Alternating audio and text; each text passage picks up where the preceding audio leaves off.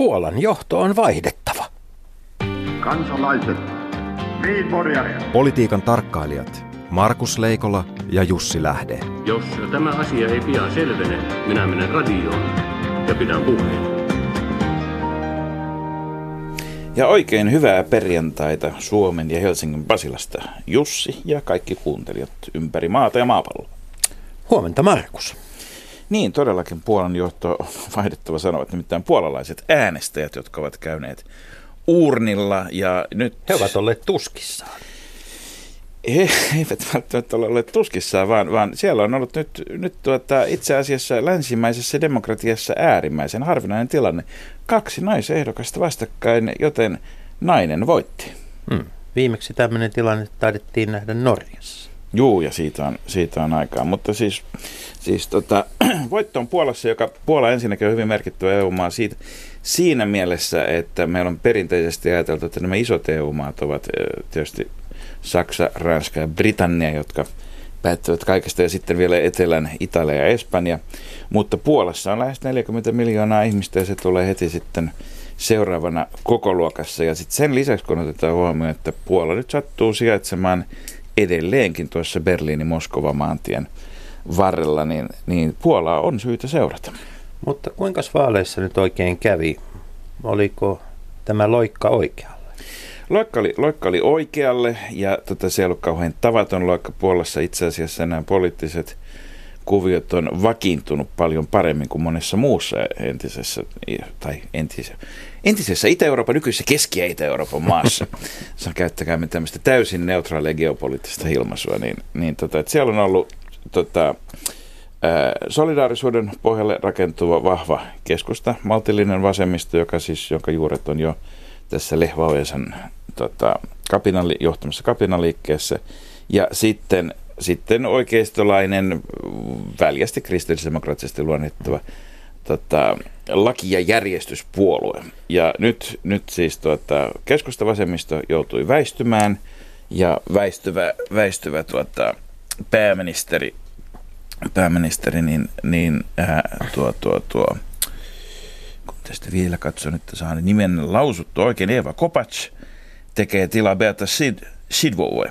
Kyllä taas uutishuoneessa sylki lentää, kun näitä harjoitellaan. Joo, ja Beata Sidva on siitä mielenkiintoinen henkilö, että hän on noussut, hän on ollut kyllä 10 vuotta kansanedustaja, hän on 52-vuotias, mutta hän on tullut tähän politiikan huipulle aivan, aivan vasta vastikään. Siellä oli tämmöinen kaksoishallinto pitkään, eli Kaczynskin kaksoset, joista sitten presidenttinä ollut Leh kuoli kuuluisessa surullisessa lentoonnettomuudessa mennessään Katynin metsään. Lentokone ajoi sinne, sinne ja tuota valko kun, kun oli tarkoitus muistella tätä, tätä tuota, neuvostojoukkojen toimeenpanemaa puna Puolan upseerien joukkosurmaa toisen maailmansodan ajalta ja sitten hänen veljensä – veljensä nousi, nousi valtaan, mutta sen jälkeen, ja, ja nämä molemmat ovat tämän saman nyt laki- ja, järjestyspuolueen PISn miehiä ovat jo olivat, mutta kaikki on mennyt pieleen oikeastaan sen jälkeen, kun, kun veli nousi valtaan ja, ja, ja tuota, tämä oli kymmenen vuoteen ensimmäiset vaalit, jotka, jotka, joita Puolassa oikeasti voitti. Kyllä täytyy sanoa, että nämä entisten kiemaiden puolueiden nimet, niin – ne muistuttaa entistä enemmän ne luumäet yhtyeen, punk biisien nimiä, mutta tuota, mutta se, mikä tässä on mielenkiintoista kuitenkin, että tästä on yksinkertainen enemmistö ja nyt monestihan tiedämme sen esimerkiksi eräästä itäisen Euroopan maasta, Suomi, että nämä monimutkaiset koalition muodostamiskeskustelut saattaa halvaannuttaa politiikan ja, ja tota, saattaa olla jopa puolelle hyväksi, että, että siellä on nyt nainen, joka keskustelee esimerkiksi Angela Merkelin naapurin – rouvan kanssa hyvinkin, hyvinkin sisarellisesti siitä aidan yli. Asiat saattaa mennä helpompaan suuntaan myös. Niin, me pitkään on haettu ratkaisua myös Tampereella ja nyt on päädytty sitten siihen, että äh, Särkänniemen delfiinit kotoutetaan jonnekin muualle. Vielä ei tiedetä minne. ihan, ihan pyöriäisiä päätöksiä ei saatu asiasta aikaiseksi, mm. vaan, vaan, vaan tuota, tämähän on esimerkki siitä, että lobbaus toimii. Kyllä. Ja jopa, jopa tämmöinen viher, vai uskaltaako tässä ennen kuin paavotetaan, kehin sanoa punaviherlobbaus? Mä en nyt menisi kuitenkaan delfiinien niin kuin jäsenkirjoja pohtimaan, että siellä ei ole taskua, taskua eikä poimua, johon jäsenkirja Delfiini voisi työ, työntää, mutta tuota, kyllä tässä, niin kuin, tässä näkyy tämä yleisen mielipiteen muutos, joka näkyy myös tällä viikolla, kun MOT-ohjelma esitti salaa kuvattuja teurastamovideoita, niin panitko merkille, että oikeastaan enää ei keskusteltu ollenkaan siitä, että saako tällaisia videoita kuvata tai esittää. Tämä, tämä hyvä, keskustelu hyvä huomio, on, on koska, jäänyt täysin taustalle.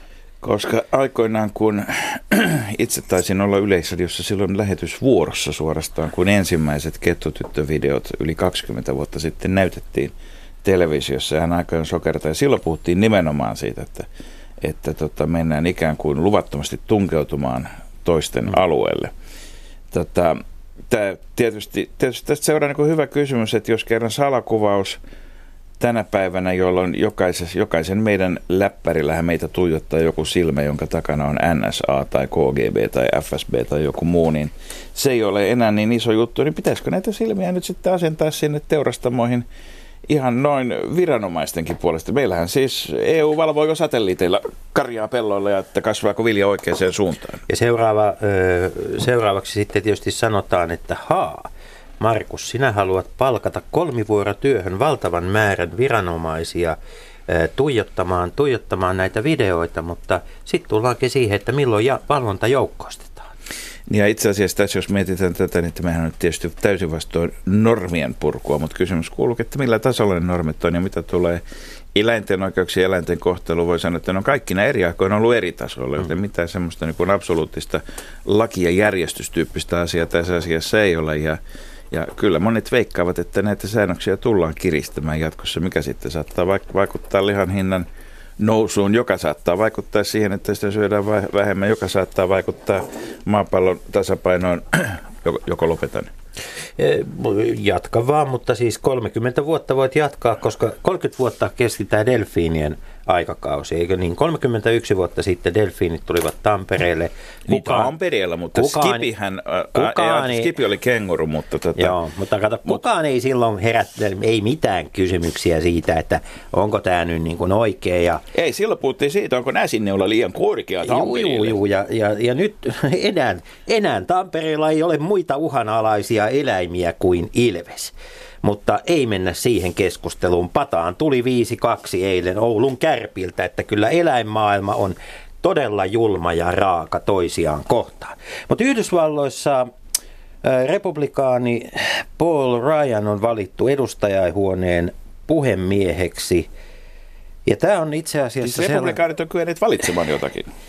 No tämä on joo, tämä on nimittäin tuota, Kyllä tässä aikamoista MacGyveria on kaivattu ja kaivettu pidempään. Eikö republikaanien poliittinen agenda on, että kohta yksi kurmutetaan Hilaria, kohta kaksi kurmutetaan Hilaria, kohta kolme kurmutetaan vielä enemmän Hilaria? No ei, kyllä tässä on ollut niin kuin näiden kaikkien edellä on ollut tämä toinen toistensa kurmottaminen ja ja tuota, varsinkin kotoiset ajatukset mieleen. Varsinkin edustajahuoneen niin kuin pu, puhemiehen John Bonner, joka tästä tehtävästä syyskuussa ensin kyynelehdittyään Paavin vierellä, niin totesi, että kyllä näiden muiden kanssa jaksaisi, mutta kun omia ei kestä millään. Kerropas tämä on muuten semmoinen, tämä on, tämä on kuultu suomalaisessakin politiikassa niin, viime niin, aikoina. Pitempään seurannut sitä, mm. sitä hyvinkin tarkkaan ja me aina ihmetellään, ihmetellään sitä, että, tuota, että onko nämä demokratia ja republikaanit vaalikoneistoja vai oikeita puolueita, niin Onko republikaanissa nyt tapahtumassa joku oikea muutos sen suhteen, että onko se puolue vai ei? No republikaanien viime vuosikymmenen historiaa voisi oikeastaan kuvata tällaiseksi niin kuin yritysmaailmasta tutuksi nurkan valtaukseksi. Eli kun on lähtökohtana se, että ovet on auki ja niille, joilla on eniten rahaa, myydään parhaat paikat – niin, niin kyllä osa republikaanien niin kuin tämmöisistä, voi sanoa, että pitkäaikaista äänestäjistä on vieraantunut siitä puolueen ensin liikkeestä lähteneestä oikeisto, oikeisto, äärioikeistonkin vivahtavasta, vivahtavasta, vivahtavasta ryhmittymästä. Ja nyt tilanne on se, että se on, se on sekaisin tavalla, että jos, jos, jos jollakulla vaikka perussuomalaisissa on nyt vähän, vähän harmillinen olo, niin kyllä helpottaa, kun, kun luette puolipäivää republikaanien sisäisestä tilanteesta, niin huomataan, että Suomessa eletään lintukodossa. Kuka on Amerikan republikaanien Sebastian Tynkkönen? Kuka on, kuka, kuka on BB-rep? No, koko maailman BB-hahmoksi hän on tietysti nousemassa Donald Trump, mutta tuota, siellä, on, siellä on hahmoja niin paljon, että, että tuota, kyllä siitä saisi, saisi aikaan todellisen putouksen. Radio Yhdessä. Leikola ja Lähde.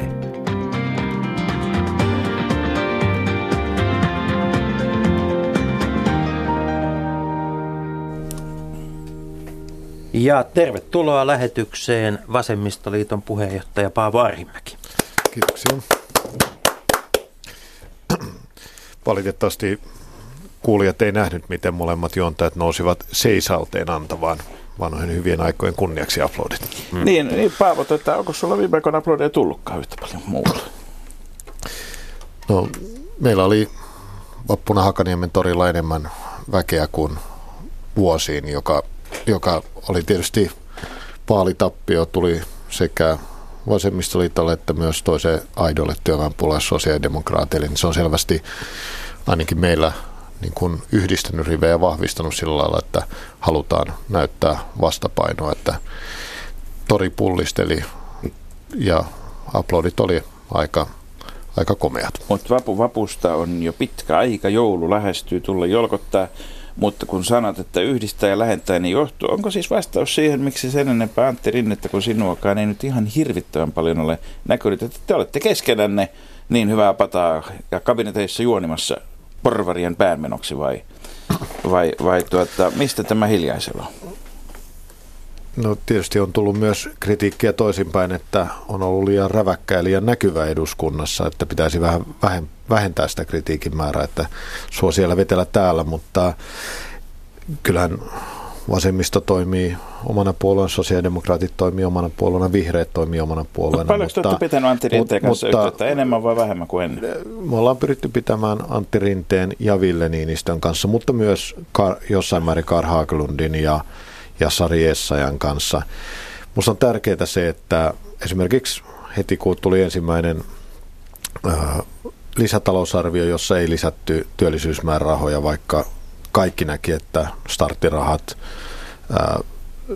palkkatuet on loppumassa, niin tehtiin yhteinen vastalause. Minusta on tärkeää, että oppositio pyrkii näyttämään myös yhdessä, vaikka meillä on erilaisia painotuksia, erilaisia näkemyksiä, niin yhteisissä asioissa näyttämään, että on – yhtenäinen vaihtoehto myös tietyissä asioissa hallituksen politiikalla. Ehkä talouspolitiikan osalta sitten RKPn tai arvojen osalta kristillisten kanssa voi olla hivenen jo vaikeampaa, mutta tämä, tämä kolmikko, niin pyritään kyllä käymään yhdessä keskusteluja eduskunnassa jatkuvasti puolueiden välillä. Mistä johtuu sitten, että Ville Niinistö profiloitui loppukesästä ja alkusyksystä ainakin vielä nyt keskisyksystä on vaikea sanoa, kun se on menossa, mutta profiloituu kaikkein teistä kolmesta vahvimmin ikään kuin oppositiojohtajaksi, joka sitten näkyy myös kallupluvuissakin. No siihen on varmaan monia syitä. Tietysti pitää muistaa, että vihreät voitti eduskuntavaalit. Sosiaalidemokraatit vasemmistoliitto hävisivät eduskuntavaaleissa. Sehän luo semmoisen positiivisen kierteen monella tapaa. tapaa. Toisaalta sitten jo ennen kuin ensimmäistä puheenvuoroakaan oli eduskunnassa käytetty, niin jo, jo, jo jotkut tutkijat ja media julisti Ville Niinistön opposition henkiseksi johtajaksi. Tämähän on semmoinen niin po- politiikassa niin kuin taloudessakin on positiivisia kierteitä, jotka tavallaan niin kuin itseään vahvistaa ja voimistaa. Mä näkisin, että tällainen on käynnissä, mutta täytyy sanoa, että Ville Niinistö ja vihreät on myös onnistuneesti pystynyt nostamaan profiilia ja tietysti teemat, joita on ollut erityisesti kesän aikana oli esillä, on sellaisia, jotka on koettu, että ne on erityisesti tyypillisiä vihreille, oli keskustelu Fennovoiman luvasta. Mutta johtuuko tämä osittain siitä, että perussuomalaiset myöskin on määritellyt siis kysymä, olemme kysyneet tätä kysymystä sekä Timo Soinelta että Ville Niinistöltä ja saaneet melkein yhtäläiset vastaukset, että kyllä Timo Soiniakin on vähän kiittäminen vihreiden nosteista. Että, olisiko teistä kivempi olla päävastustaja? Tikun nokassa.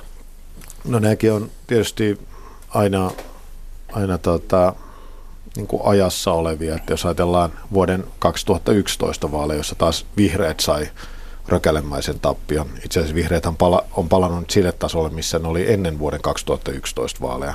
Nyt vastaavallainen tappio tuli vasemmistoliiton. Silloinhan niissä vaaleissa, muistan hyvin, hyvin niin syntyi sellainen, jolloin tämä ensimmäinen jytky, että vihreät ja perussuomalaiset oli se vastapari. Et, et politiikka niin kuin aina elää, elää ajassa ja, ja kyllä minusta tuntuu, että Timo, Timo Soinin niin kuin kurmuttamisessa niin ehkä joku muu kuin Ville Niinistö on viime aikoina ollut se, joka on näkyvimmin ollut esillä. Tuota, olet Vasemmistoliiton vuonna 90 alkaneen historian neljäs puheenjohtaja.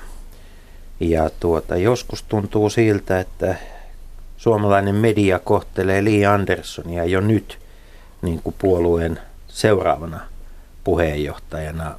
Miltä tämä, miltä tämä tuntuu? Miltä nyt tuntuu, Paavo? Tämmöinen ihan tyypillinen urheilukysymys. urheilukysymys. Mielestäni se on oikeastaan luonnollista, että tavallaan politiikassa on semmoinen kiertokulku, että samalla lailla kun tavallaan pitkään muonostettiin seuraavaksi puheenjohtajaksi, niin sitten kun se seuraava puheenjohtaja on valittu puheenjohtajaksi, niin lähdetään julkisuudessa jo hakemaan sitä, kuka on seuraava samalla lailla kuin sitä tehdään esimerkiksi sosiaalidemokraattejen osalta tällä hetkellä.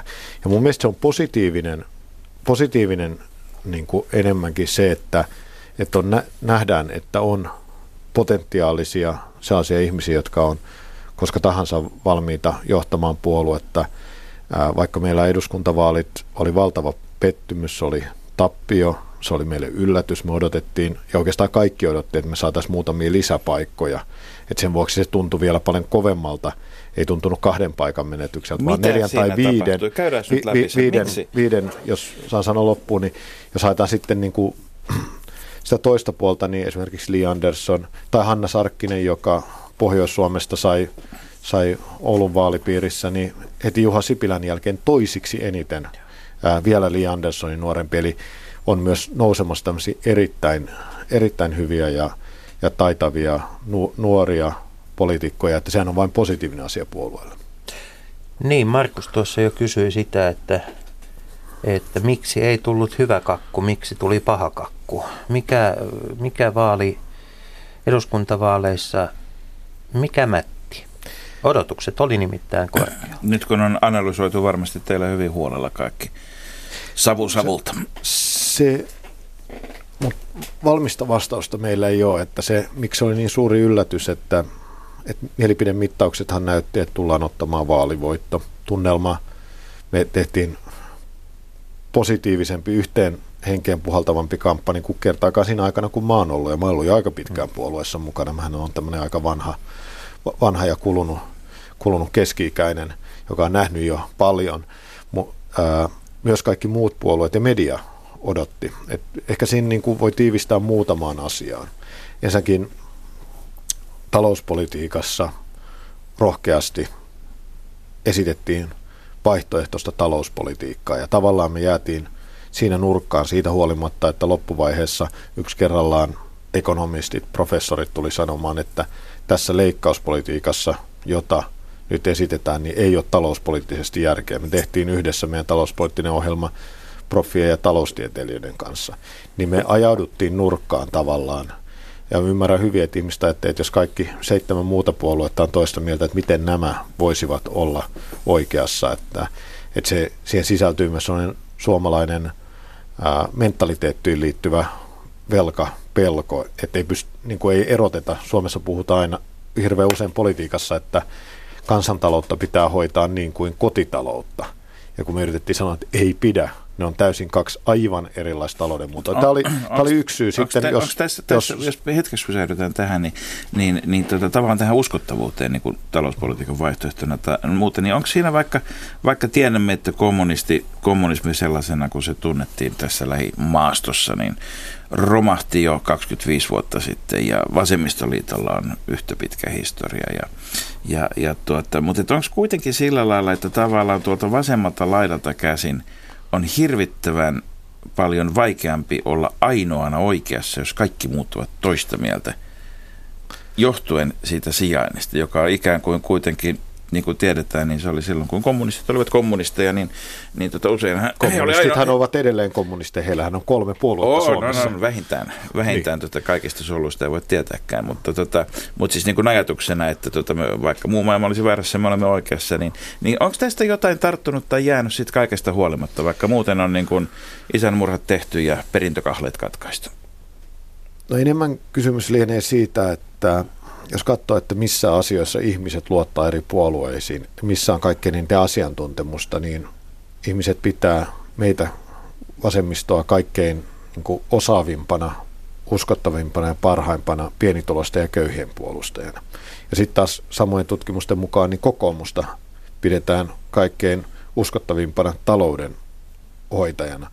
Ja Jos enemmän, en, en, luulisitte, että nämä liittyy toisiinsa en, enemmän, ja mistä se johtuu, niin, ja tavallaan vihreitä uskottavimpana ympäristöasioissa ja niin edelleen, niin se liittyy osi, ei välttämättä semmoiseen, niin kuin, että kenellä on faktista osaamista, vaan siihen, että mitä asioita mikäkin puolue on pitänyt erityisesti esillä, niin se koetaan, että niissä on asiantuntijoita. Jos ajatellaan nyt vaikka talouspolitiikkaa, niin kokoomus, se, jos kokoomus jos, saan, jos saan sanoa loppuun, niin jos ajatellaan vaikkapa kokoomusta, niin mikä puolue on ollut neljä vuotta lukuun ottamatta viimeiset 24 vuotta hallituksessa ja missä ja talous on, silloin kun talous on sakannut pahasti, kuka on ollut pääministerin tai valtionvarainministerin kokoomus. Ja siitä huolimatta uskotaan, että kokoomus hoitaa talouden kuntoon, niin onhan tässä tavallaan niin kuin paradoksi. No mutta äh, tässä todettiin, että ensimmäinen ongelma oli se, että vasemmistoliitto – tavallaan maalasi itsensä nurkkaan tässä talouskeskustelussa vaalien alla. Missä... Ehkä, ehkä valitsi niin sillä lailla väärän hevosen, jos kansa ei usko juuri siihen hevoseen. No, mutta no. ei nyt mennä hevosiin mm. tässä asiassa, koska...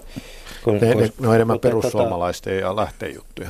Joo, kyllä ne on ihan kaikkia juttuja. Ei nyt, ei nyt ruveta hevost, hevostelemaan asiasta asia. enempää. Mitkä oli ne muut, muut virheet?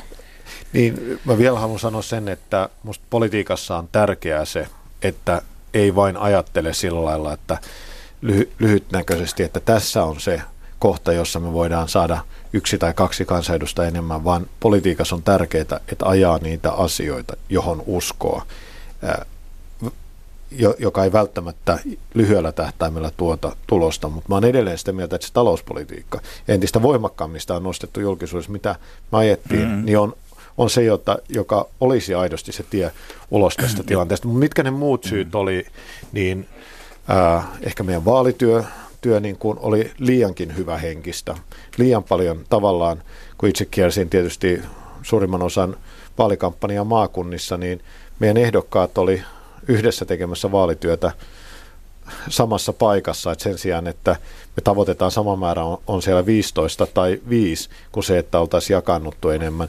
Viimeisellä viikolla, jolloin tämä selvä notkahdus meidän kannatuksessa tapahtui, niin on jälkikäteen kiinnitetty huomiota, että sosiaalisessa mediassa näytti liian vähän. Miksi? Sen vuoksi, että tehtiin niin pirusti vaalityötä, että kukaan ei ollut sosiaalisessa mediassa, kun kaikki on tapaamassa ihmisiä toreilla, lähiöissä, kahviloissa.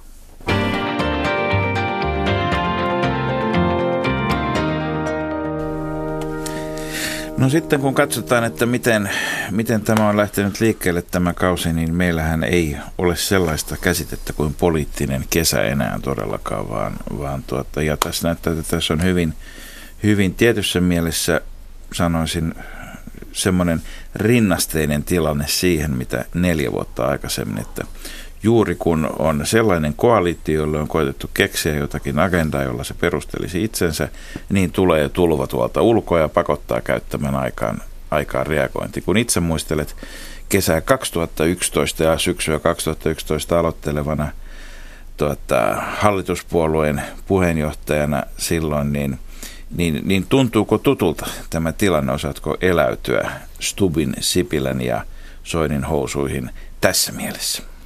Tämä poliittinen kesä tietysti kaikkiaan tietää sen, että kansanedustajilla on hyvät palkat ja pitkät kesälomat, niin tämä heijastui esimerkiksi, kun itse suuren valiokunnan jäsen, niin meillä oli ja ulkoasianvaliokunnan meillä oli yksi viikko koko kesän aikana, jolloin ei ollut valiokunnan kokousta, johtuen tästä ennen muuta tästä Kreikka-paketista, joka kuvastaa sitä, että mitä, miten tämä politiikka on. Ja ehkä, ei se ensimmäinen kesä niinkään, siis hallitusneuvotteluthan kesti erittäin pitkään. Sanotaan, että se oli eri, eri, erilaista silloin. Nyt, nyt, nyt niin kuin tavallaan se koalitio. Mutta siis ajatus jolla, siitä, jolla, pitää koko ajan reagoida jo, tuolta ulkoilta tuleviin asioihin. Se koalitio, joka nyt kasattiin, niin sehän vei asiat loppuasti. Ne alkoi sählää sen jälkeen. Edellisen 2011 oli se, että yritettiin vaikka minkälaisia erilaisia hallituskoalitioita. Se kesti ennätys pitkään se hallituksen kokoaminen. Mutta tavallaan muistan ministeriajolta oikeastaan sen, että aina kun ajatteli, että nyt voi hetken huilahtaa, nyt, ei, nyt voi niin kuin miettiä, tietysti kun on puolueen puheenjohtaja, niin silloin joutuu olemaan kaikissa talouspoliittisissa ministerivaliokunnissa, pitää olla ulko- ja turvallisuuspoliittisessa ministerivaliokunnassa niin edelleen, että tavallaan, että nyt, nyt voi, voi siihen oman ministerialaan enemmän hoitaa, niin aina tuli jotain uutta. Aina kun kotona sanoi, että nyt on vähän iisimpää, niin sitten seuraavana yönä taas istuttiinkin koko yö kesärannassa. Että tavallaan niin kuin se oli kriisistä kriisiin, jotka monet tuli ulkoapäin. Niin Paavo Arhimäki, kun tässä nyt nokikkain istutaan, niin on pakko sanoa, että näytät tällä hetkellä viisi vuotta nuoremmalta vähintään kuin tuossa ministerikauden loppupuolella. Kuinka rankkaa, fyysisesti ja psyykkisesti rankkaa ministerin työ Suomessa tänä päivänä on? Ja onko se sellainen asia, että kiinnitetäänkö siihen riittävästi huomiota, siihen ihmisten jaksamiseen? Eihän ministerin työ mitään ihmisen työtä ole. Siis käytännössä se tarkoittaa sitä, että teet joka päivä mukaan lukien lauantait ja sunnuntait 14-16 tuntisia Onko siinä mitään järkeä? Pitäisikö tätä järjestää Tuntuu, Tuntuuko perästä päin, ja nyt ihan siis täysin vilpittömästi kysymys, että se vaikuttaa myös päätöksenteon laatuun? Se vaikuttaa päätöksenteon laatuun erityisesti se, että jos pitää kiireellä tehdä, jos itse asetetaan niin kuin aikarajoja tavallaan, ää, mutta tietysti myöskin ongelma meillä on se, että meillä taustavalmistelu ei ole aina niin hyvä, minkä pohjalta päätöksiä tehdään. Mutta jos ajatellaan nyt esimerkiksi nykyisen hallituksen päätöksiä, niin nehän tekee hirveällä kiireellä päätöksiä tehdäkseen päätöksiä. Mitään vaikutusten arviointeja ei tehdä, sitten jälkikäteen ihmetellä, että mitäs nyt tulikaan tehtyä. Ja samanlaisia ongelmia oli myös edellisen hallituksen aikana, mutta et ministerin työstä, niin mä oon aina ajatellut niin, ja kansanedustajan työstä, että eihän se kauhean kivaa ole, mutta ei työn välttämättä kivaa tarvitse olla, että eihän, eihän ministerinä olla, kun moni ajattelee sille, että, sinne niin kuin suurin haave ihmisillä on päästä ministeri, ministeri Mersun takapenkiä ja matkustella ja luksuselämää, niin en mä itse ainakaan niin ajattele, että se on erittäin kovaa ja yksi kauheimpia jaksoja mun elämässäni, mutta toisaalta samaan aikaan tätä työtä tehdään sen takia, että asioita muutetaan. Se pala, palava halu muuttaa asioita ja si, se tehdään ennen muuta nykyisessä järjestelmässä hallituksessa, kun opposition valta on kavennettu. Sixten Korkmania myöden on, on nyt tuota, kritisoitu Sipilän hallituksen valmistelutyötä. Itse sanoit tuossa, että valmistelutyö ei ollut aina laadukasta. Tarkoititko virkamiesvalmistelua ja miltä tämä tämän hetken, niin kun, nyt, nyt kun mennään ihan tämän hetken niin hallituksen toimintaan, niin mitä siinä pitäisi tämän valmistelutyön osalta mielestäsi tehdä toisin? Musta näyttää niin kun osittain sisältäpäin, osittain kuitenkin ulkopuolella, tietysti oppositiossa siltä, että pääministeri Juha Sipilälle on tullut yllätyksenä se, että valtiota ei voi johtaa niin kuin yritystä ja että on paljon erilaisia intressejä ja vaikutukset on hyvin moninaisempia päätöksillä kuin yritysmaailmassa. Ja tavallaan hallitusta ei voi johtaa insinöörikaavioiden mukaan, että tiukka aikataulu, että tässä tulee päätös ja sitten tehdään seuraava päätös. Ja tämä on johtanut siihen tavallaan, kun edellistä hallitusta kritisoitiin saamattomaksi, ei tullut riittävästi päätöksiä. Nyt on ollut sellainen niin kuin paniikinomainen tarve näyttää, että me teemme päätöksiä nopealla aikataululla. Ja silloin on unohtunut kokonaan se, että jota on peräänkuulutettu, että mitkä on vaikutusten arviot, sukupuolivaikutusten arviot, mikä on la, no. lapsi, mm. la, la, lasten asemaan vaikutukset, niin näitä ei tehdä, että lätkistään päätöksiä ja sitten jälkikäteen ihmetellä. Että mä luulen, että tämä liittyy tähän näin, että halutaan näyttää, että tehtäisiin kauheasti, niin loppujen lopuksi ei kauheasti mitään tehdä muuta kuin sählätään ja pannaan entistä pahemmin asiat Onko virkamiehet sivussa omasta näkökulmastasi nyt niin kuin valmistelusta? Te, tehdäänkö valmistelua jossain muualla? Mun nähdäkseni ää, näin näyttää siltä, että aika tavalla asiantuntijaministereiden ministeriöiden virkamiehiä sivutetaan ja valtiovarainministeriö on ottanut entistä isomman vallan. Eli koska, VMn vallankaappaus. Ö, va, VMllä on niin kauan valtaa, kun ministerit ja poliitikot antaa VMllä olla valtaa, mutta jos ajattelee tavallaan niin kuin monet näistä leikkauksista ja näistä esityksistä, jotka nyt tulee, niin on hyvin tuttuja, koska mä oon itse niitä käynyt läpi ja ollut torppaamassa niitä ja kyseenalaistamassa niitä itse, koska ne on kaikki VM-listolta. Että tavallaan VM on ottamassa sen roolin, että se on joka alan asiantuntija. Meillä on samaan aikaan, meillä on nyt syksyn myötä, tämä on muuttunut kuitenkin vähän moniarvoisemmaksi tämä keskustelu keväällä. Sipilä itse vannotti kaikkia, jos haluaa päästä mihinkään hallitusgeimeihin mukaan, niin vannomaan, vannomaan siis VM lukuihin. Ja tällä hetkellä tota, johtuen osittain myöskin siitä, että nämä indikaattorit antaa ristiriitaista tietoa siitä, että onko mahdollisesti tämä taantuman pohja ohi ja Suomi kääntymässä ylöspäin, vaiko sittenkään ei, niin, tota, niin kuin hienosti sanotaan, kuva on diffuusi. Niin, niin tota, mitä, mitä tämmöisestä, joka tietysti murentaa silloin niin kuin yhden tahon monopolivalta, mutta mitä, mitä tämmöisestä seuraa sitten hallituksen ja opposition politiikalle, kun ei voi enää sanoa, että tämä on nyt jotain niin kuin tämmöistä numeropeliä.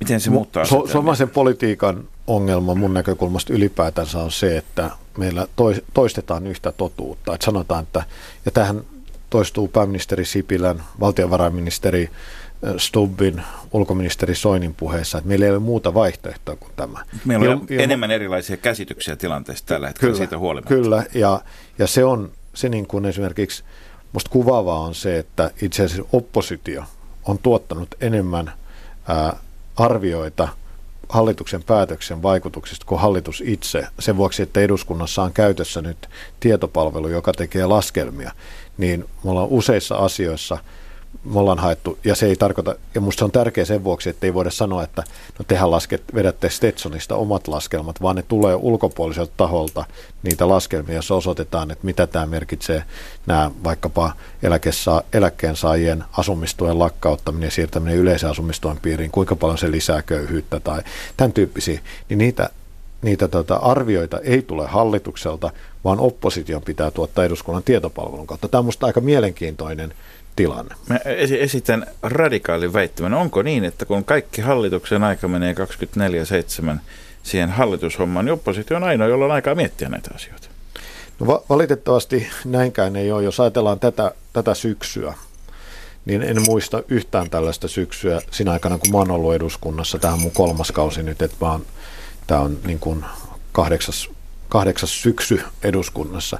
Niin käytännössähän me ollaan käyty debattia debatin perään. Oppositiollakin se on ollut valmistautumista seuraavaan keskusteluun, että välillä on ristikkäin puuttu, että puolentoista viikon aikana yhtä aikaa niin kuin käytännössä päällekkäin käsiteltiin ensi vuoden talousarviota, tätä pakkolakipakettia, jossa halutaan leikkaa pienipalkkaisten palkkoja ja sitten vielä näitä hallituksen niin sanottuja kärkihankkeita. Että kaikkia niin kuin, käytännössä meillä joka viikko niin useampi päivä on pelkkää poliittista keskustelua, joten kyllä oppositiokin aika on ollut aika paljon mennyt siihen, että selvittää, mitä hallitus on tarkkaan ottaen päättänyt ja yrittää kaivaa niiden vaikutuksia, jotta pystyisi haastaa. Ja miten mä näen niin oppositio... Eli kenelläkään ei ole enää aikaa mihinkään. O- opposition tehtävän mä näen ka- kahde, ka- kaksi niin kuin näkökulmaa ja vasemmiston näkökulma on se, että ens meidän pitää pyrkiä luomaan painetta niin, että kaikkein pahimmat hallituksen päätökset muutettaisiin eduskunnassa, vaikka hallitus saisi sitten loppujen lopuksi kan,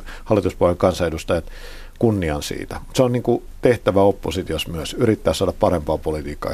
Ja sitten toissijaisesti, niin toivon mukaan siitä jää ihmisille muistijälkiä sitten, kun ennemmin tai myöhemmin on seuraavat eduskuntavaalit näkee, että ketkä on toiminut, ketkä on aktiivisia, ketkä on yrittänyt hakea muutos. Mutta ensisijaisesti, että nämä saataisiin nämä kaikkein törkeimmät ja pahimmat leikkaukset edes peruttua. Mistä ei puhuta silloin, kun puhutaan Sebastian Tynkkysestä ja Matti Putkosesta. Musta tuntuu, että siis perussuomalaiset on ikään kuin levittäneet sellaisen taistelukentän ympärille sellaisen sumun, jonka, jonka niin kuin suojissa valtiovarainministeriö Stubin ohjaksissa, ohjaksissa tekee, tekee niin kuin voimapolitiikkaa ja, ja tuota, Sipilä hyväksyy sen, koska se on sipilämäisempää kuin hän, hän olisi itse voinut koskaan kuvitella. Tämmöinen kuva tulee Mutta tota, mitkä asiat, jos ajatellaan niin kuin aikaa tästä ensi kevääseen, mitä asioita eduskunnassa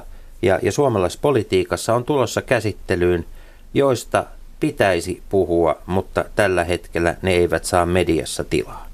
No kyllähän perussuomalaiset hallituksessa on tämmöinen äänetön yhtiömies, että tavallaan tavallaan... Va, va, va, tämä, tämä, joo, va, tämä ei ollut vastaus niin, kysymykseen, vai niin, onko? Jos, jotta mä pääsen... Hyvä. Niin, kuin, niin, niin että tavallaan ne toistaa vain, näin on tehtävä, koska on pakko te, tehdä ja, ja ne ei oikeastaan vaikuta itse mihinkään. Ja tämä on niin kuin suurin pettymys ollut, että itse, niin oli itsestään selvää tavallaan ni, niille, jotka, jotka tuntee esimerkiksi EU-politiikkaa, niin nämä lupaukset, että piikki kiinni, että enää ei, ei mitään Kreikkaa, niin ne oli täysin katteettomia, täysin pohjattomia lupauksia, minkä itse asiassa Matti Putkonen ja Sampo Terho eilen aika suoraan myönsi, että ne, ne eivät kertoneet äänestäjille, että ne lupaa sellaista, jota ne ei pysty, vaikka olisi suurin puolue, niin pysty toteuttamaan. Mutta tämän sivussa nimenomaan, mikä keskustelu jää pois, on se, että – perussuomalaiset lupasivat pitää huolta tavallisista pieni- ja keskituloisista työntekijöistä ja pienituloisista eläkeläisistä työttömistä. Ja tämä on se joukko, joka on unohdettu. Ja se, mikä tässä keskustelussa jää kokonaan sivuun, mistä pitäisi puhua, on se, että mikä tämän vaikutukset on yhteiskuntaan, miten tämä tulee jakamaan entistä enemmän? Se, että eikö olla opittu 90-luvun alun virheistä, miten syrjäytetään valtava määrä ihmisiä pysyvään köyhyyteen? Ja mikä sen vaikutus on meidän talouteen, kun nimenomaan kun pienitulosten ostovoimaa leikataan, niin se heikentää meidän työllisyyttä entisestään. Ja erityisesti pienet yrittäjät kärsii, jotka on täysin sen varassa, että kun ihmiset pakko ostaa ruokaa, maksaa vuokra, sähkö, niin kaikesta muusta sitten karsitaan ja ne on juuri niitä palveluita, joita pienet yrittäjät tarjoaa. jos täytyy toki muistaa, että edellisen hallituksen aikana arvonlisävero korotettiin EUn toiseksi korkeammaksi. Olit Paavo itsekin siinä se, mukana. Se pitää paikkansa. ja vaikuttaa ihan suoraan tähän samaan väestöryhmään. Se, se mikä, mikä nyt ollaan esitetty, joka musta on aika esimerkiksi ohitettu kokonaan, mutta että ajatus, joka me esitettiin ja tullaan esittämään varjobudjetissa, se, että arvonlisäveroon tehtäisiin samalla tavalla kuin Britanniassa tehtiin. Me ollaan käyty sitä läpi niitä laskelmia. Sen tehtiin tämmöinen määräaikainen arvonlisäveron alennus, joka niin kuin nyt tarvitaan talouteen se, että se saadaan käyntiin ja uskottavuus ja, ja työllisyys nousuun. Niin tällainen niin kuin määräaikainen arvonlisäveron alentaminen nimenomaan käynnisti – Britanniassa taloutta, koska ihmiset tiesivät, että se on määräaikainen ja nyt kannattaa investoida, nyt kannattaa panostaa.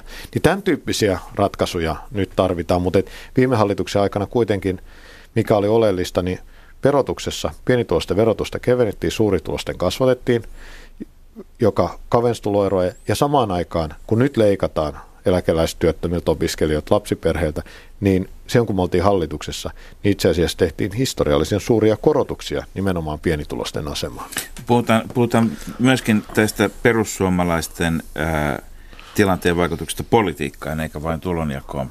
Tota, perussuomalaisethan on puolue, joka on kaikki eri asioihin tyytymättömät, liittykää yhteen. Ja siellä, kuten, kuten tiedetään, niin siellä on myöskin paljon sitä kannatusta vanhoihin puolueisiin pettyneiltä, jotka, jo, joilla on sitten vahva tämmöinen sosiaalinen eetos ja, ja monet naiskansanedustajat esimerkiksi on tahtomatta nyt sinänsä eritellä, mutta sattunut vaan menemään usein sukupuolen mukaan, niin, tota, niin nousseet juuri sitten näiden vähäväkisten äänillä. Onko tuota, tässä nyt semmoinen vaihtoehto, että kun pakolaiskysymys nousee pintaan ja puhutaan tynkkysistä ja samaan aikaan tulonjakoon tapahtuu, niin jos tätä, tätä tuota, maan hiljaisten äänikenttä, jos vielä menevät äänestämään, mutta jos sitä siirtyy sitten vasemmalle ja vasemmistolle, niin perussuomalaisista tulee tota, yhä enemmän puolue, joka profiloituu silloin maahanmuuttokysymysten ulkomaalaisvastaisuuden ympärille ja mitä se vaikuttaa Suomen politiikan kokonaisuuteen. Tällä hetkellä me tiedämme, että Ruotsin tilanne on hyvin erilainen. Ruotsin demokraatit on eristetty, koska se on ollut jyrkempi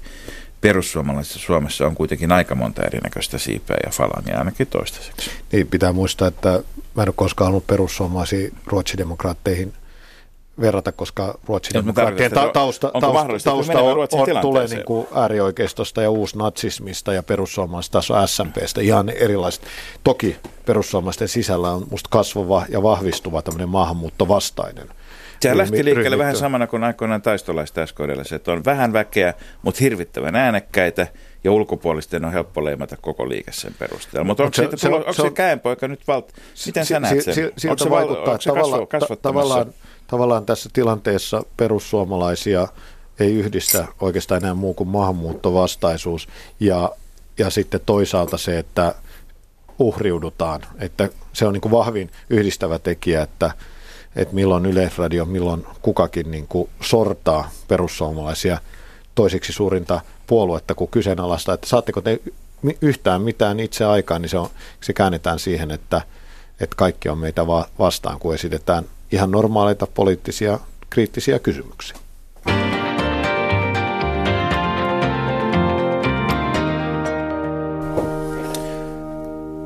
Paavo Arhimäki, taannoin äh, toimittaja Yrjö Rautio esitti, esitti kirjoituksessaan pelon, että pahinta mitä vasemmistolaisuudelle voi nyt tapahtua on ikään kuin ansioton arvonnousu si, siksi, että, että, tuota, että ilman että vasemmistossa tapahtuu mitään, tapahtuu uudistumista, niin, niin sitten hallitukseen pettyneet taas heilahtavat, heilahtavat hetkeksi kannassaan vasemmalle. Ähm, miksi, miksi SDP hyötyi gallupeissa tästä nykytilanteesta, mutta vasemmistoliitto ei? Tietysti pitää muistaa, että onhan Vasemmistoliitonkin kannatus mielipidemittauksissa Hieman pu- puolitoista prosenttiyksikköä korkeampi kuin vaaleissa, joka meidän kokoisella puolueella on aika merkittävä. Se noin 25 prosenttia enemmän saataisiin kansanedustajia, jos vaalit pidettäisiin näillä luvuilla nyt. Mutta toki niin kun sosiaali- ää, perussuomalaisten kannatus kun on pudonnut, osa on siirtynyt katsomoon, mutta ää, siirtynyt oikeastaan takaisin sosiaalidemokraatteihin. Perussuomalaisten ja vasemmistoliiton välillä ei ole sam- samalla lailla liikettä ollut toiseen suuntaan, niin ei samalla lailla tuo, tuo, tuo myöskään paluumuuttajia, kun ei ole ollut sinne päin muuttajia samassa määrin. Mutta Yri Raution analyysi, niin hän ehkä nyt sekoittaa, niin kuin panee sate, saman sateenvarin alle sosiaalidemokraattisen puolueen ja vasemmistoliiton. Jos ajatellaan, mitä vasemmistoliitossa on viimeisen kymmenen vuoden aikana tapahtunut, tai jopa viimeisen viiden vuoden aikana, että silloin kun mut valittiin ensimmäistä, mut ja Merja Kyllönen valittiin eduskuntaan, niin me- oli, meillä oli kaikkein miesvaltaisin ja kaikkein vanhoin eduskuntaryhmä. Nyt meillä on naisenemmistö ja meillä on kaikkein nuorin eduskuntaryhmä. Jos ajatellaan, miten puolue on uudistunut ja muuttunut, niin onhan tämä aivan eri puolue kuin se, josta esimerkiksi Y- Yrjö Rautio lähti ovet paukkuen. Et silloin se on kansanuutisten päätoimittajan paika, paikalta. Ja si, sillä lailla, jos ajatellaan sitä, mitä tulevaisuudessa tarvitaan ja vasemmistoa, niin jos ajatellaan maailmantilannetta ää, Le- Labourissa, UKissa tai Iso-Britanniassa, niin Jeremy Corbyn nousi Labourin puheenjohtajaksi. Ää, Varmaan lähempänä sinua kuin Antti Rinnettä Kyllä. Ää, Bernie San- Sanders, ää, demokraattien ää, presidentti ehdo, tai ehdokas ehdokas Hillary Clinton varmaankin voittaa esivaalit, mutta Yhdysvalloissa saa niin valtavan kannatuksen. No, ajatellaan Kanadan pääministeriksi nousi Justin Trudeau ja ää, va- enemmän vasemmalta. Tai sitten jos ajatellaan Euroopan tilannetta, vaikkapa viimeksi Portugalin vaalit, jossa meidän sisarpuoli Blokko sai historiansa parhaan tuloksen, yli kaksinkertaisti paikkamääränsä. Tapasin ää, Blokkon tu- tu- tuoreen kansanedustajan Madeiralta, joka oli kaksi viikkoa vaalien jälkeen vähän pöllämystynyt, kun sanoi, että hän nyt oli ehdolla, kun piti laittaa lista Madeirallekin, mutta kun ei mulla ikinä historia-aikana saatu sieltä, niin kuka olettanutkaan, että tulee valituksi, niin oli vielä kaksi viikkoa vaalienkin jälkeen, että mitäs nyt, että hän on kansanedustaja, vaikka sitä pidettiin täysin mahdottomana. Eli tavallaan niin kuin uuden vasemmiston taakse vähän eri tavalla on, on siirtymää niin kuin Euroopassa ja maailmalla. Niin, samalla on siirtymää oikealle. Repeekö tämä Eurooppa kahtia? Pystytäänkö me, pystyykö tämä, niin kuin jos me ajatellaan esimerkiksi Euroopan parlamenttia, Euroopan poliittisia puolueita, pystyykö Eurooppa sopimaan keskeisistä asioista? Nythän näyttää, näyttää esimerkiksi siltä, että tässä pakolaisvirran hoitamisessa ei saavuteta kaikkia niitä yhteistyö, yhteistyökuvioita, joita on lähdetty Euroopan maiden välillä hakemaan. No, Euroopassa niin kuin selvästi näkyy sellainen jakauma, että ehkä nämä uusimmat jäsenmaat, niin niissä oikeisto vahvistuu. Lähetyksen alussa puhuttiin Puolasta. Jos ajatellaan jotain Unkaria, jossa, jossa niin kuin Orbanin puolue, niin lähes äärioikeistolainen. Jos Unkari rakentaa sit, sitä aitaa, joka purettiin niin, 25 vuotta sitten. Ja et, et, siis onhan tämä sillä lailla polarisoitumassa, että äärioikeisto, väkivaltainenkin äärioikeisto kasvaa ja nousee. Ja nyt niin kuin oleellista on se, että nähdään, että missä on ne syyt, miksi maahanmuuttovastaisuus kasvaa, missä on ne syyt, miksi äärioikeisto on myös vahvistunut samaan aikaan kuin vasemmisto on vahvistunut. Niin ihmiset on tuskastuneita työttömyyteen, taloudelliseen tilanteeseen, näköalattomuuteen. Ja tätä käytetään hyväksi niin Suomessa kuin muualla Euroopassa siihen, että aletaan syyllistää niitä, jotka on ka- kaikkein vähiten syypäitä tähän tilanteeseen, niin niitä jo, että tavallaan niin kuin potkitaan vielä itseään huonommassa asemassa olevaa. Ja sen vuoksi esimerkiksi, jos nostetaan nyt Kreikka, jossa Sirisa, meidän sisarpuolue, on voittanut kahdet vaalit peräjälkeen, niin siellä aidosti vaihtoehto Sirisalle on sitten se, että siellähän on niin kuin aivan uusnatsi, ääri, täysin äärioikeistolainen tämä Golden Dawn puolue, että, että tavallaan niin kuin pitäisi Siellä pystyä... on perinteiset maltilliset pyst, puolueet melkein kuollut välistä pysty, pois Pystyy osoittaa, eikä Sirisakaan niin, niin radikaali ole kuin ehkä suomalainen media haluaa kirjoittaa. Että pitää muistaa, että siellä on kuitenkin kommunistinen puolue erikseen, jolla on se tasainen 5-6 prosentin kannatus, ää, joka ei suostu mihinkään yhteistyöhön esimerkiksi Sirisan kanssa, kuten on, ku, kuuluu luokkatietoisen puolueen tehdä, että ei revisionistien kanssa yhteistyötä tehdä. Sirisakin kasvoi niin isoksi, että pääsi repeämään. Mm. Mutta, mutta tota, tämä, on toki, tämä on toki perinteisesti niin, niin vasemmiston ö, solidaarisuuden ydin, että, että ei pidä päähän potkittua ryhtyä keskenään skabaamaan ja, ja tota, siinä ei ole mitään uutta, mutta sen sijaan se, mikä on, sanoin tuossa aikaisemmin, että, tota, että tai, tai, tai ei me vain me ole todenneet sitä, että vi, tavallaan, että vihreät on hyötynyt siitä nosteesta, että perussuomalaiset on määrittänyt heidät päävastustajaksi. Nyt Kreikka on monissa suhteissa Euroopassa poikkeus, että siellä vaihtoehdot on todellakin, että siellä on Toki uusi demokratia on, on vielä merkittävän kokonaan, mutta perinteinen maltillinen vasemmisto on kuihtunut lähes kokonaan pois. Siellä on on, on vasemmammalla, käytetään nyt tämmöistä varovaista termiä, ja oike- äärioikealla on ne vaihtoehdot, mutta muualla Euroopassa, niin voi sanoa, että pääsääntöisesti niin kuin radikaalimpi vasemmisto ei ole kuitenkaan sitten ollut se vaihtoehto tälle kasvavalle nationalisti-oikeistolle, toisin kuin monina aikaisempina vuosikymmeninä. No jos ajatellaan Portugalia, se on mielenkiintoinen tilanne. Portugalissahan tuli vasemmisto enemmistö parlamenttivaaleissa, ja se on itse asiassa siihen kannattaa Suomessa ei juurikaan siihen kiinnitetty huomiota, mutta sitä pysä, pysähtyy hetkeksi miettimään, että siellä on aivan uskomaton tilanne. Siellä olisi muodostettu enemmistö hallitus, jossa olisi ollut sosiaalidemokraatit, meidän sisarpuolue Blokko ja sitten kommunistinen puolue vielä, niin, joka olisi saanut enemmistön parlamentissa, niin presidentti ilmoitti, että hän ei suostu nimittämään hallitusta. Hän pyyhki pöytää parlamenttivaalien tuloksella ja perusteli tätä sillä, että talouspolitiikka on vääränlaista että EUn, EUn suuntaan. Niin tämä jos kun puu, tässä kysyt, jossain vaiheessa käytettiin, niin kysy, ky, kysyttiin sanaa vallankaappaus, niin on se aika uskomaton tilanne, että EU-maassa... Yleiset syyt. niin. EU, EU-maassa on täl, tällä tavalla ja itse asiassa vasemmisto siis tämmöinen mennään, mod, mennään, mennään, moderni, mennään moderni, jossa, Kreikasta. moderni, moderni vasemmisto Euroopassa, niin sehän on vahvistunut, jos ajatellaan Irlanti, ajatellaan Hollanti, ajatellaan Saksa, itse asiassa moderni meidän sisarpuolueethan on vahvistunut ympäri Eurooppaa. Niin, niin tota, tämä iso, iso keskeinen kysymys, joka meidän täytyy vielä, kun tullaan takaisin kotimaan kameralle, niin, niin kysyä, joka liittyy tietysti osaltaan perussuomalaisen uhriutumiseen, mutta Timo Soini erityisesti jatkuvasti korostaa sitä, että tässä on ikään kuin on ääripäitä ja että samalla lailla kun, kun, kun tuota, on perussuomalaista vihapuhetta ja lieveilmiöitä – jotka saavat mahdollisesti innoituksen siitä, niin samalla lailla punavihreällä puolella on kupla ja valmiutta väkivaltaan ja muuta. Mitä haluat sanoa siihen? Mielestäni tässä maahanmuuttokeskustelussa itse asiassa on erittäin vastenmielistä se, että sanotaan, että tässä olisi niin kuin väkivaltainen äärioikeisto, joka heittelee palopulloja ja heiluu Ku Klux Klan asuissa ja muissa, ja sitten olisi sen niin kuin vastapuoli. Onko Suomen punainen risti, joka järjestää pakolaisten vastaanottokeskuksiin vastapuoli, tai ne ihmiset, jotka puolustaa ihmisoikeuksia, niin vastapuoli. Et mun mielestä Timo Soini on erittäin vaarallisilla vesillä tässä, kun alkaa sanomaan, että ihmisoikeuksien, ihmisarvon puolustajat on vastapuoli sille, mitä tällä hetkellä kasvaa maahanmuutto vastainen porukka tekee.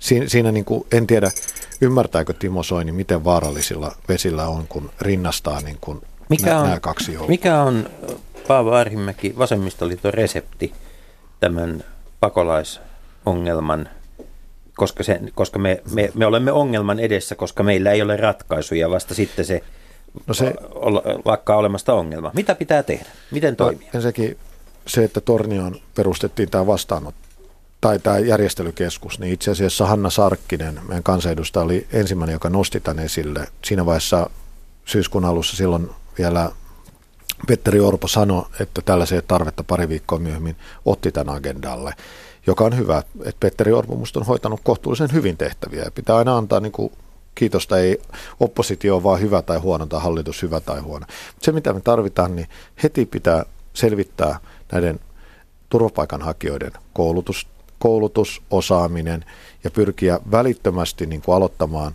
kielenopetus, kotouttaminen, mahdollisimman nopeasti kiinni esimerkiksi muuntokoulutuksen. Meillä, meillä taitaa olla esimerkiksi aikuis opetusta antavista opettajista 20-25 prosenttia tällä hetkellä työttömänä. Ne pitäisi saada nyt heti, heti tähän aikuiskoulutukseen, muuntokoulutukseen. Osa on selvää, että kaikki, jotka nyt on turvapaikanhakijoina, eivät ole turvapaikan tarpeessa, eivät tule turvapaikkaa saamaan, mutta iso osa tulee saamaan. Niin sen vuoksi on äärimmäisen tärkeää, että ne pääsee heti kiinni suomalaiseen yhteiskuntaan. Kun katsoo niitä, Pitääkö heitä työllistää tarvittaessa myös työehtosopimuksia alemmilla palkkoilla? Ei, tietenkään. Ei, ei pidä käyttää niin kuin Eli ei hinnalla millä hyvä pa, pa, pa, pa, palkkadumppausta harrastaa täällä. Sehän vaan pahentaa niin kuin yhteiskunnallista tilannetta, vaan niin, että heidän koulutuksen meidän ongelma on ollut tähänkin asti. Meillä ei ole maahanmuuttopolitiikka onnistunut siltä osin, että meillä on korkeasti koulutettu väkeä, joka ei saa millään tavalla koulutustaan vastaavaa työtä. Ja kun katsoo, katsoo niitä esimerkiksi uutisia, kun haastatellaan irakilaisia turvapaikanhakijoita, jossa on erittäin hyvää englantia puhuvia, vaikka tietoliikenneinsinöörejä ja muita, niin näähän pitäisi saada heti mukaan suomalaisen työelämään ja suomalaiseen yhteiskuntaan ja kotoutta. Ja tämä on se niin kuin musta isoin kysymys, että se lähtee sitä, kun tullaan sinne, sinne äh, hotspottiin, sinne tornioon, niin välittömästi käydään läpi myös siinä se, että mikä on se koulutustausta, osaamistausta ja miten sitä pystytään niin kuin, äh, jollain muuntokoulutuksella avustukseen, niin pääsee mukaan siihen, että on mahdollisuus työllistyä suomalaisilla työmarkkinoilla. Koska pitää muistaa, että nyt puhutaan vaan tästä, että meillä on tullut se 20 000, 25 000 turvapaikanhakijaa, mutta meidän pitäisi katsoa pidemmän tulevaisuuteen. Osa näistä ei ole oikeutettu turvapaikkaan eikä tule jäämään Suomeen, mutta hyvin moni tulee jäämään. Ja sen vuoksi meidän pitäisi huolehtia siitä, että miten he pääsevät mahdollisimman nopeasti kiinni suomalaiseen yhteiskuntaan. Paavo Arhimäki, ihan tähän lopuksi, millaiset ovat omat suunnitelmasi aiotko eh, rakentaa jatkossakin elämänuraa politiikassa? No ainakaan toistaiseksi ei ole, ju, juuri tuli valituksi kolmannen kauden mm. kansanedustajaksi, on, on mitään sellaista ajatusta, että siirtyisi jonnekin muualle. Intohimoa ja paloa on ja halua muuttaa asioita. Niin, niin kauan kuin sitä paloa on ja toisaalta niin kauan kuin on on tukea ihmisiltä, niin mielellään on mukana. Mutta politiikassa on tärkeää myös sitten, että jos huomaa, että jossain vaiheessa leipääntyy, ei ole intoa eikä paloa, niin ei leipäpoppiksi kannata jäädä, koska tärkeää on se, että, että haluaa muuttaa asioita. Ja toistaiseksi niin kuin se palo ei ole ainakaan vähentynyt nyt tämän syksyn aikana. Ja aivan lyhyesti vielä, oletko ehdolla puheenjohtajaksi seuraavassa puoluekokouksessa? No me, mä oon, yksi uudistuksia, joita mä oon puolueessa saanut ajettua läpi, on se, että meillä on puheenjohtaja ehdokkaista neuvoantava jäsenäänestys. Miksi neuvoantava? Sen takia, että säännöt ei mahdollista sitä, että olisi suora. Ja, tai siis yhdistyslaki ei mahdollista sitä, että pitäisi olla. Kahdella edellisellä kerralla ei, ei ollut tullut vastaehdokasta, vaikka toivottiin, mutta nyt toivon mukaan tulee useita ehdokkaita, että tulee hyvä puheenjohtajakilpa. No siihen vaaditaan se, että joku asettaa ehdolla. Mm, nähtäväksi jää. Paljon kiitoksia Paavo Arhimäki ja kaikille oikein hyvää viikonloppua. Hyvää viikonloppua.